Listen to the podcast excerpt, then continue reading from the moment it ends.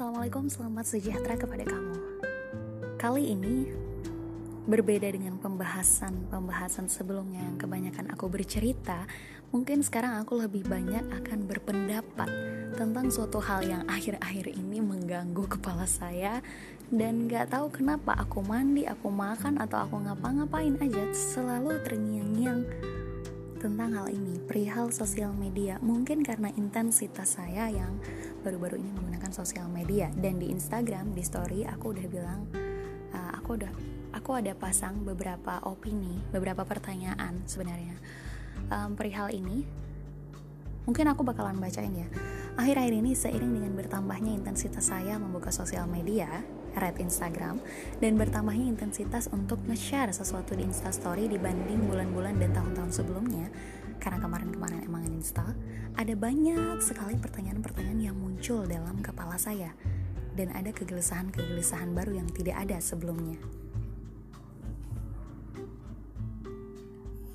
Jadi, setelah banyaknya diskusi-diskusi dengan beberapa teman dan banyak banget perspektif yang beda, rasanya aku kepo aja sama dari sisi kalian gimana yang mungkin sudah lama berkecimpung dalam dunia sosial media terkhusus per Instagraman. Menurut kalian, sosial media itu gimana sih? ini nih sebenarnya platform buat apa sih? Ada nggak dampak-dampak yang muncul dalam kehidupan kalian? Secara psikologis atau apa? Mempengaruhi cara pikir dan cara pandang nggak? Bisa buat hati jadi tenang nggak? Atau sebaliknya, ada efek candu nggak? Yang harus di-share apa?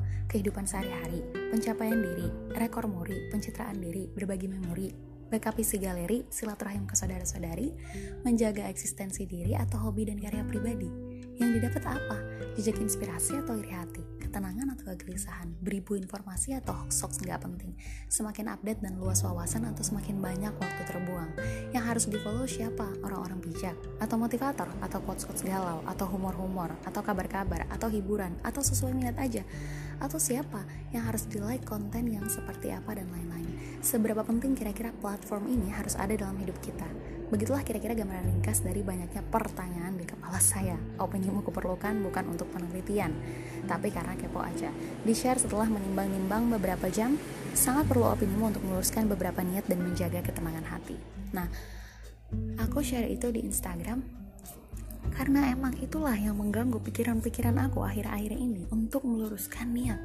Karena kenapa? Karena semakin aku semakin bertambahnya intensitas aku untuk membuka sosial media Instagram dan semakin banyak kegelisahan-kegelisahan yang muncul pada diri yang gak ada sebelum aku nge-share-share ngebuka Instagram jadi seperti contohnya ya yang paling banyak didiskusikan sama orang-orang yang paling banyak dirasakan sama orang-orang itu adalah penyakit iri hati atau penyakit ain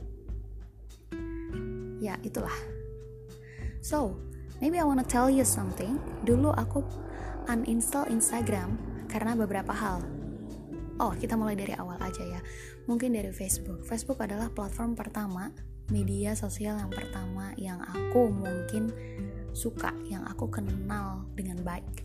So, aku menggunakan Facebook untuk niat-niat menyambung silaturahim dengan teman-teman, untuk untuk apa ya untuk ngobrol-ngobrol bincang-bincang diskusi-diskusi santai sama teman-teman perihal humor perihal apa aja perihal hobi perihal apa pun yang kamu suka dan permasalahan-permasalahan yang kamu hadapi menurut aku Facebook itu adalah jalan media platform yang ditugaskan memang untuk seperti itu. Dan kita jadi alay-alay atau apa pun atau ada aib-aib apa pun um, yang tahu cuman teman-teman kita aja. Cuman yang berteman sama kita aja. So I think um, itu sangat membantu dalam dunia persosialan kita. Jadi kalau misalnya kita ketemu di dunia nyata kita nyambung apa yang di sosial media itu sinkron itu nyambung gitu. So I like Facebook. Tapi setelah beberapa saat setelah aku um, setelah aku apa ya teman-temanku teman-temanku mungkin pada hilang juga. Setelah lulus mungkin. Aku udah jarang buka sosial media aku udah jarang buka Facebook. Mungkin karena teman-teman aku udah jarang. Dan udah nggak ada lagi yang buka itu. Udah jarang banget yang buka itu dan um, apa mereka pada beralih ke platform-platform yang lain. Seperti Twitter, Pet, Instagram atau apa AskFM atau apa lagi yang satunya yang ada? Snapchat atau Telegram atau banyak lah sosial sosial media yang waktu itu ada. Jadi mereka mungkin terbagi atas beberapa beberapa part gitu. Beberapa part. Jadi ada yang suka Twitter ada yang suka ini ada yang suka ini ada yang suka ini.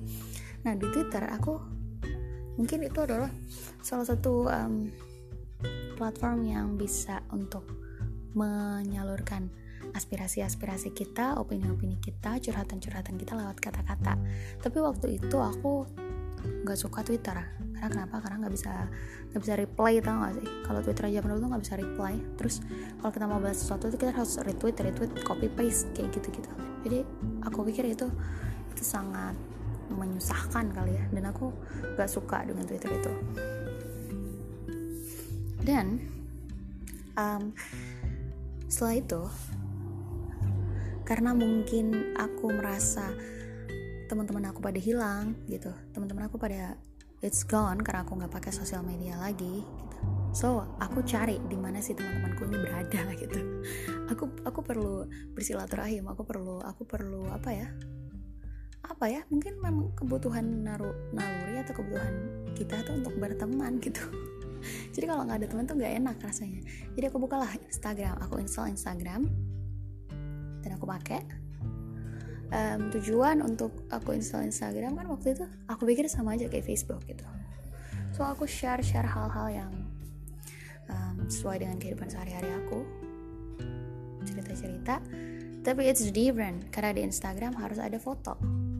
Ya kan? Harus ada foto. So kita sharing foto sharing foto with caption atau apalah yang kurang lebih waktu itu penggunaannya seperti Facebook But after a long, long, long time, ini menurut saya pribadi lah ya. After a long, long time, Instagram berubah fungsi. Bukan lagi untuk sedikit, hanya sedikit untuk kita apa silaturahim atau curhat-curhat atau discuss dengan teman-teman kita. Tapi ada rasa yang gak tau ya Instagram Instagram berubah fungsi aja. Ada rasa untuk jadi terkenal karena ngelihat orang-orang terkenal. Orang-orang bisa terkenal lewat Instagram. Orang-orang bisa di endorse lewat Instagram. Orang-orang bisa dapat uang lewat Instagram. Orang-orang punya ya itulah punya apa? Kesempatan untuk membuat dirinya terkenal membuat dirinya dikenal membuat membuat dirinya jadi sukses di dalam sosial media Instagram gitu jadi orang orang-orang yang ngepost pun pasti harus menunjukkan sisi terbaik dari dirinya. Dia nggak mungkin ngepost sesuatu hal yang um, yang kamu kita nggak nggak ngapa-ngapain gitu. Atau mungkin dia ngepost foto dirinya setelah diedit dan setelah berpotret selama ratusan kali dan dipilih satu yang paling bagus. Aku nggak menyalahkan. Aku nggak pernah menjudge perlakuan atau kelakuan seperti itu adalah suatu hal yang salah. Karena emang pada dasarnya kita kayak gitu. Aku juga kayak gitu. Kalau milih sesuatu pasti yang baik. Aku mau orang-orang itu mandang kita baik. Aku mau orang-orang mandang kita itu ini loh kita tuh bahagia loh kita tuh ini loh. Nggak mungkin kan kita mau menunjukkan kesedihan kita menunjukkan sisi-sisi jelek kita, menunjukkan aib-aib kita. Karena untuk apa juga menunjukkan aib kita kalau misalnya aib kita udah disembunyiin sama Allah gitu. Masa kita mau ngebuka aib kita sendiri? Nah, so aku pikir itu nggak salah gitu. Nggak salah untuk nge-share hal-hal yang seperti itu. Waktu itu aku pikir it's no problem. Permasalahan muncul ketika aku yang gak nge-share apa-apa dan aku yang melihat apa yang orang lain sharingkan apa yang orang lain um, upload di dalam Instagram di situlah letak permasalahannya. Permasalahan muncul ketika itu permasalahan muncul ketika saya melihat postingan-postingan orang yang hidupnya bahagia, yang hidupnya sempurna, yang hidupnya enak, jalan-jalan ke mana-mana, atau pergi ke mana-mana, atau atau sharing hal-hal yang bahagia, punya teman yang banyak, atau apa pun lah yang membuat kita yang melihat dia jadi iri hati, jadi muncul penyakit-penyakit hati gitu.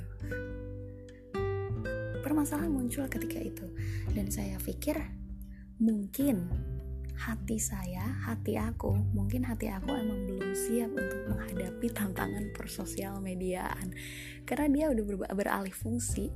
Maksudnya itu memang memang memang setiap manusia memang pengen dipandang baik. Tapi permasalahan muncul ketika orang yang lihat kamu baik, yang lihat kamu sempurna, permasalahan muncul di situ. Ada penyakit-penyakit hati gitu. Emang kita nggak bisa gitu ngatur hati setiap orang emang nggak bisa gitu. So aku pikir oke okay, masalah ada di hati aku masalah ada di hati aku masalahnya ada di hati aku gitu. So uh, mungkin aku belum siap aja dengan dunia perdigitalan ini. Mungkin aku belum siap aja dengan dunia persosial media ini. Mungkin psikologis aku belum nerima aja belum bisa nerima gitu orang-orang lain sukses sementara aku gini-gini aja gitu so aku mengurungkan diri. Aku pergi. Aku uninstall semua sosial media. Karena di sisi lain itu juga membuang-buang waktu aku di mana aku harus kepoin informasi-informasi yang is not really important for me. Gak ada efek yang signifikan terhadap kehidupan saya gitu. Jadi aku uninstall. Setelah aku uninstall aku bergaul dengan teman-teman aku. Tapi permasalahan muncul lagi ketika aku um, merasa menjauhkan diri dari dunia. Aku kenal, aku akrab, aku silaturahim, aku ngobrol sama teman-teman aku yang cuman ada di sekitar aku, yang yang cuman ketemu secara nyata. Karena kenapa? Karena untuk untuk ngobrol sama teman-teman yang jauh, untuk ngediskus diskusi atau bentuk apa pun itu sama teman-teman yang jauh gitu, itu sulit karena kenapa? Karena kalau misalnya kita pun mau ini mau ngajak chat duluan kita nggak tahu kita mau bahas apa.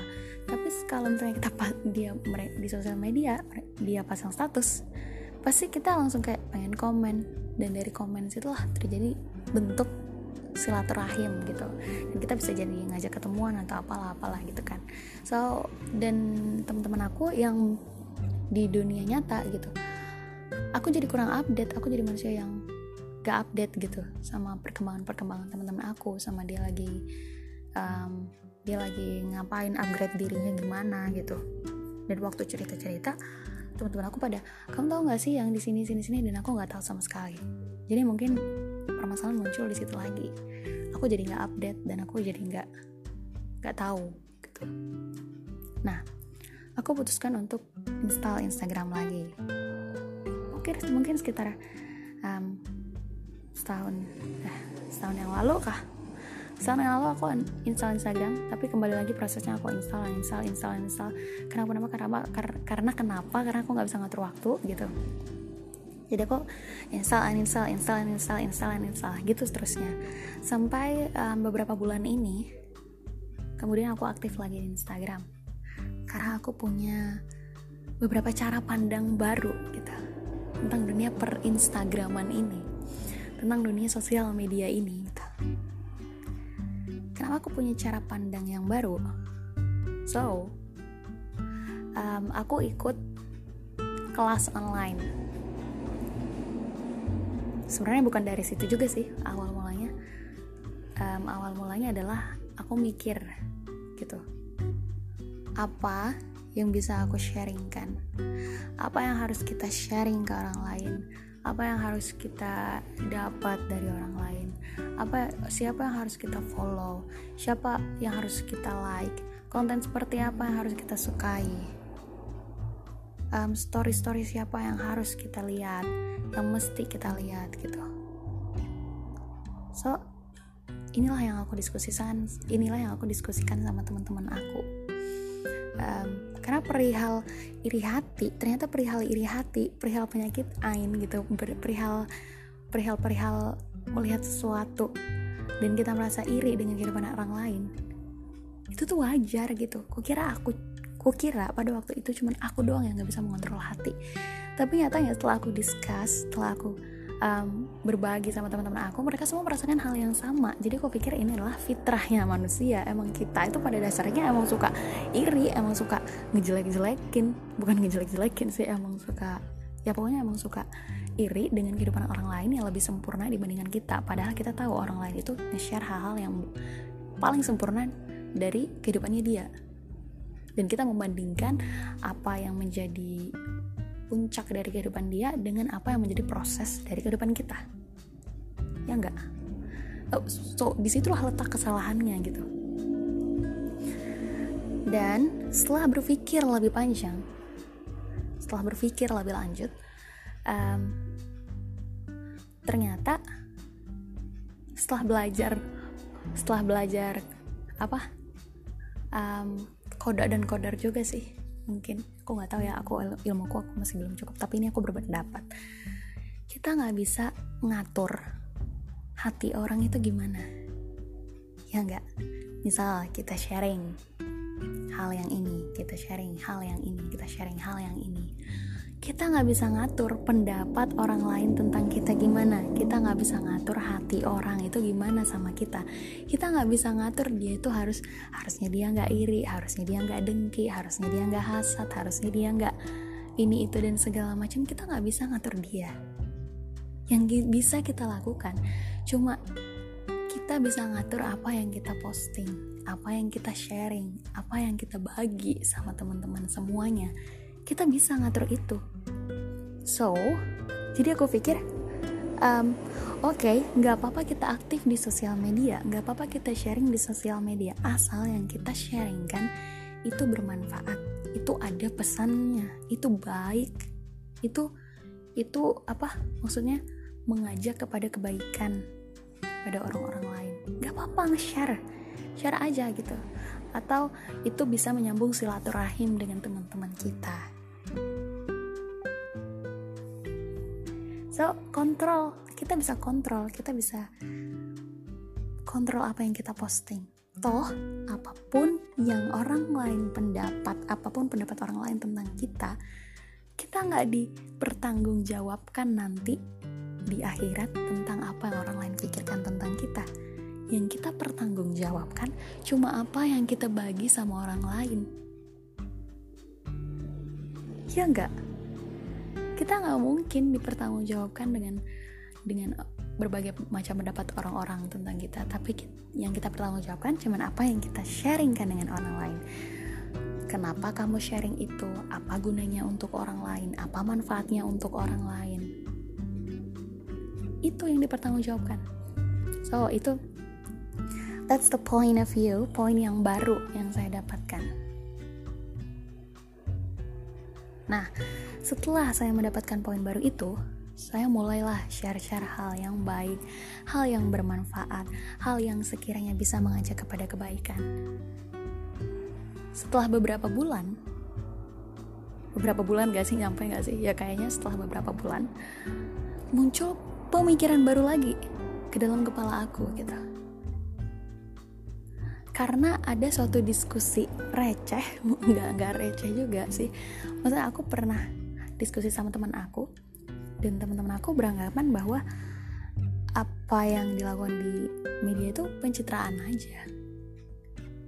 Terus ada juga opini-opini yang ya udah sih nggak usah so alim gitu. Kita tuh mending murni aja apa adanya gitu. Kamu gak usah sok alim kamu gak usah sok sok sok sok bermanfaat untuk orang lain. Kamu sendiri juga belum kayak gitu kok. Kamu sendiri belum sesuai kok dengan apa yang kamu postingkan kamu sendiri belum pantas kok untuk share share hal yang kayak gitu. Ya udahlah kita jujur aja kita posting aja hal yang gak bermanfaat. Toh hidup kita juga kayak gitu toh. Toh kita jadi nggak malu kalau misalnya kita nggak sesuai sama postingan kita. Ya pemikiran-pemikiran seperti itu langsung memasuki dan merasuki kepala saya dan membuat saya berpikir lebih lanjut lagi. Nah, setelah beberapa saat saya mulai stop gitu. Stop to do it. Karena kenapa? Karena aku takut aku nih belum pantas deh kayaknya. Aku nih belum belum alim deh kayaknya. Kayaknya aku nih pencitraan kali ya. Kayaknya aku aku belum baik. Kayaknya aku belum berhak untuk sharing hal-hal yang baik. Karena aku belum pantas, aku belum alim, aku belum seperti apa yang aku ingin postingkan gitu jadi kayaknya gak usah deh ya. Nanti dibilang pencitraan sama orang-orang. Tapi setelah ikut aku ikut kelas online gitu. Ada kelas online yang merubah beberapa cara pandang saya. Yang kayak um, ada rutinitas yang mesti kita rutinkan dalam kehidupan sehari-hari. Apa itu? Dakwah. Dakwah sharing hal-hal yang baik. Sharing hal-hal yang bermanfaat dan mengajak kepada kebaikan. Mengajak kepada jalan menuju Allah gitu. So karena aku malu gitu kan tapi terus dimotivasi. Sampaikan walau satu ayat sampaikan walau satu ayat. Dan akhirnya aku ingat-ingat lagi masalah ilmu itu bukan siapa yang menyampaikan tapi apa yang disampaikan. Jadi kalau permasalahan ilmu please banget kita jangan lihat siapa yang menyampaikan tapi apa yang disampaikan karena kita nggak tahu. Gitu kita nggak tahu niatnya dia tuh siapa niatnya dia tuh gimana gitu. Barangkali niatnya dia cuman pure karena pengen bermanfaat karena pengen berdakwah karena pengen uh, dakwah itu kan salah satu kewajiban bahkan ya adalah salah satu kita tuh wajib tahu untuk dakwah. Kita tuh wajib tahu untuk ngingatin saudara-saudara kita saudari-saudari kita umat muslimin dan muslimat. Kita tuh wajib gitu loh. Karena kalau misalnya nggak ada yang pengen lakuin itu siapa lagi karena kalau kita misalnya merasa untuk jadi merasa untuk jadi baik dulu sebelum posting hal-hal yang baik aku pikir itu nggak akan terjadi sampai kita mati Kenapa? Karena kita nggak akan pernah merasa baik sampai kita mati. Dan akhirnya kita nggak akan sharing hal apa-apa dong, karena kita nggak merasa diri kita baik, nggak merasa diri kita pantas untuk sharing hal-hal yang seperti itu. Ya nggak. Jadi setelah itu aku pikir, ya udah kita sharing hal-hal yang baik, kita luruskan betul-betul niat kita untuk mengajak kepada kebaikan. Karena kalau misalnya kita nggak sharing hal-hal yang baik karena misalnya kalau misalnya orang baik diam kalau misalnya orang-orang yang pengen mengajak kepada kebaikan itu diam sosial media kita jadi nggak sehat sosial media kita jadi penuh dengan postingan-postingan gak penting dan gak bermanfaat lainnya. Dan membuat orang-orang lebih banyak berpenyakit hati kita emang kembali lagi kan kita nggak usah ngurusin pendapat orang lain tentang kita. Kita nggak usah nggak perlu buat orang lain senang buat orang lain um, memuji diri kita buat orang lain harus baik pendapatnya tentang kita gitu. Kita nggak bisa disenangin sama semua orang. Yang kita bisa lakukan cuma sharing hal-hal yang baik. Intinya adalah um, niatkan aja karena Allah. Luruskan betul-betul niat. Aku juga sampai sekarang kayak oke okay, luruskan niat luruskan niat luruskan. Benar-benar niat. Karena hati ini kan gampang terbolak-balik ya. Iman itu kan naik turun ya. Bahagia juga nggak nggak nggak bahagia terus. Kayak perasaan-perasaan kita tuh fluktuasi. Kadang kita bahagia kadang kita sedih kadang kita kecewa kadang kita apa. Intinya adalah gimana caranya kita berusaha untuk sebaik dengan postingan-postingan kita yang baik. Berusaha untuk bisa jadi baik karena kita akhir-akhirnya malu kan kalau misalnya kita nggak sama dengan apa yang kita postingkan. Coba kalau misalnya kita nggak posting hal-hal yang baik pasti kita nggak merasa bertanggung jawab pasti kita nggak malu. Ya udah sih gitu aku nggak pernah kok share share hal yang kayak gitu jadi nggak apa-apa lah. Aku buat maksiat dulu dikit. Aku nggak pernah kok ngingetin orang tentang hal-hal yang gitu jadi nggak apa-apa lah. Kita sama-sama aja lah gitu. Jujur jujur jujur jujur jelek jelek aja gitu.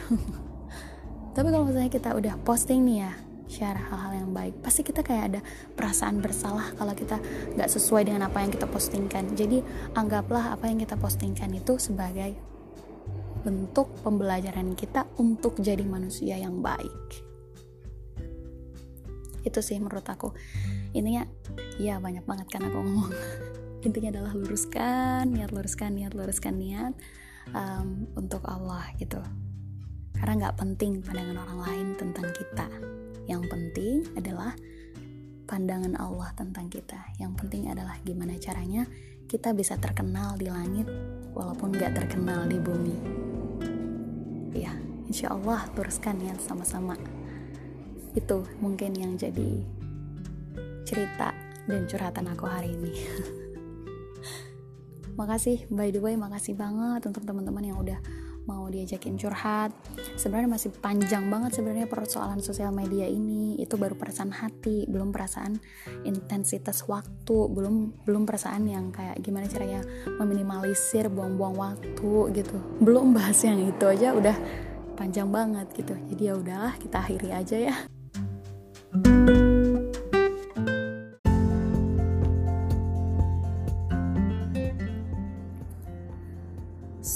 membandingkan diri kita dengan orang lain.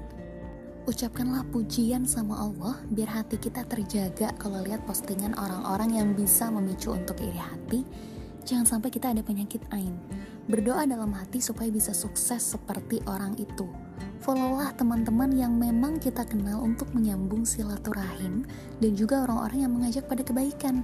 Sukailah postingan-postingan yang baik atau sesuai passion hobi dan minat kita karena hal yang sama akan muncul dalam kolom explore kita kalau yang kita like, yang kita follow, yang kita save adalah hal-hal yang gak bermanfaat itu juga yang akan diberi lebih banyak oleh algoritmanya Instagram kalau kita mau share, pertimbangkanlah sebelum sharing apa pesan yang ingin disampaikan, manfaat atau enggak, pesannya apa. Karena nggak sedikit orang-orang yang secara nggak langsung bisa ternoda hatinya, bisa ada penyakit ain. Jadi sharinglah hal-hal yang baik, hal-hal yang menginspirasi, hal-hal yang bisa dijadikan pelajaran. Boleh tentang bisnis, boleh informasi, boleh seputar hobi, boleh karya pribadi, boleh informasi diri, boleh hiburan sekali-sekali. Gak ada salahnya kok share hal yang seperti itu. Cuma kembali lagi sama niat kita. Jaga hati kita jangan sampai ada niat-niat yang salah. Mesti hati-hati juga karena iya sih kita memang gak bertanggung jawab tentang apa yang orang pikirkan tentang kita. Tapi kita bertanggung jawab atas apa yang kita bagi atas postingan-postingan kita. Kenapa? karena kita gak bisa ngontrol hati orang-orang waktu lihat postingan kita yang bisa kita lakukan cuma ngontrol apa yang ingin kita sharingkan. Sekian. Jadi Yuk, aku ngajak kalian semua untuk sama-sama nge-share hal-hal yang baik. Dan intinya, aku juga mau diingetin, aku juga mau diingatkan kepada kebaikan supaya kalau misalnya aku lagi ngeluh, aku lagi um, share hal-hal yang anfaedah dan lain-lain, ada orang yang bisa mengingatkan, ada orang yang bisa bilang, "Mer, dulu kamu pernah bilang ini loh."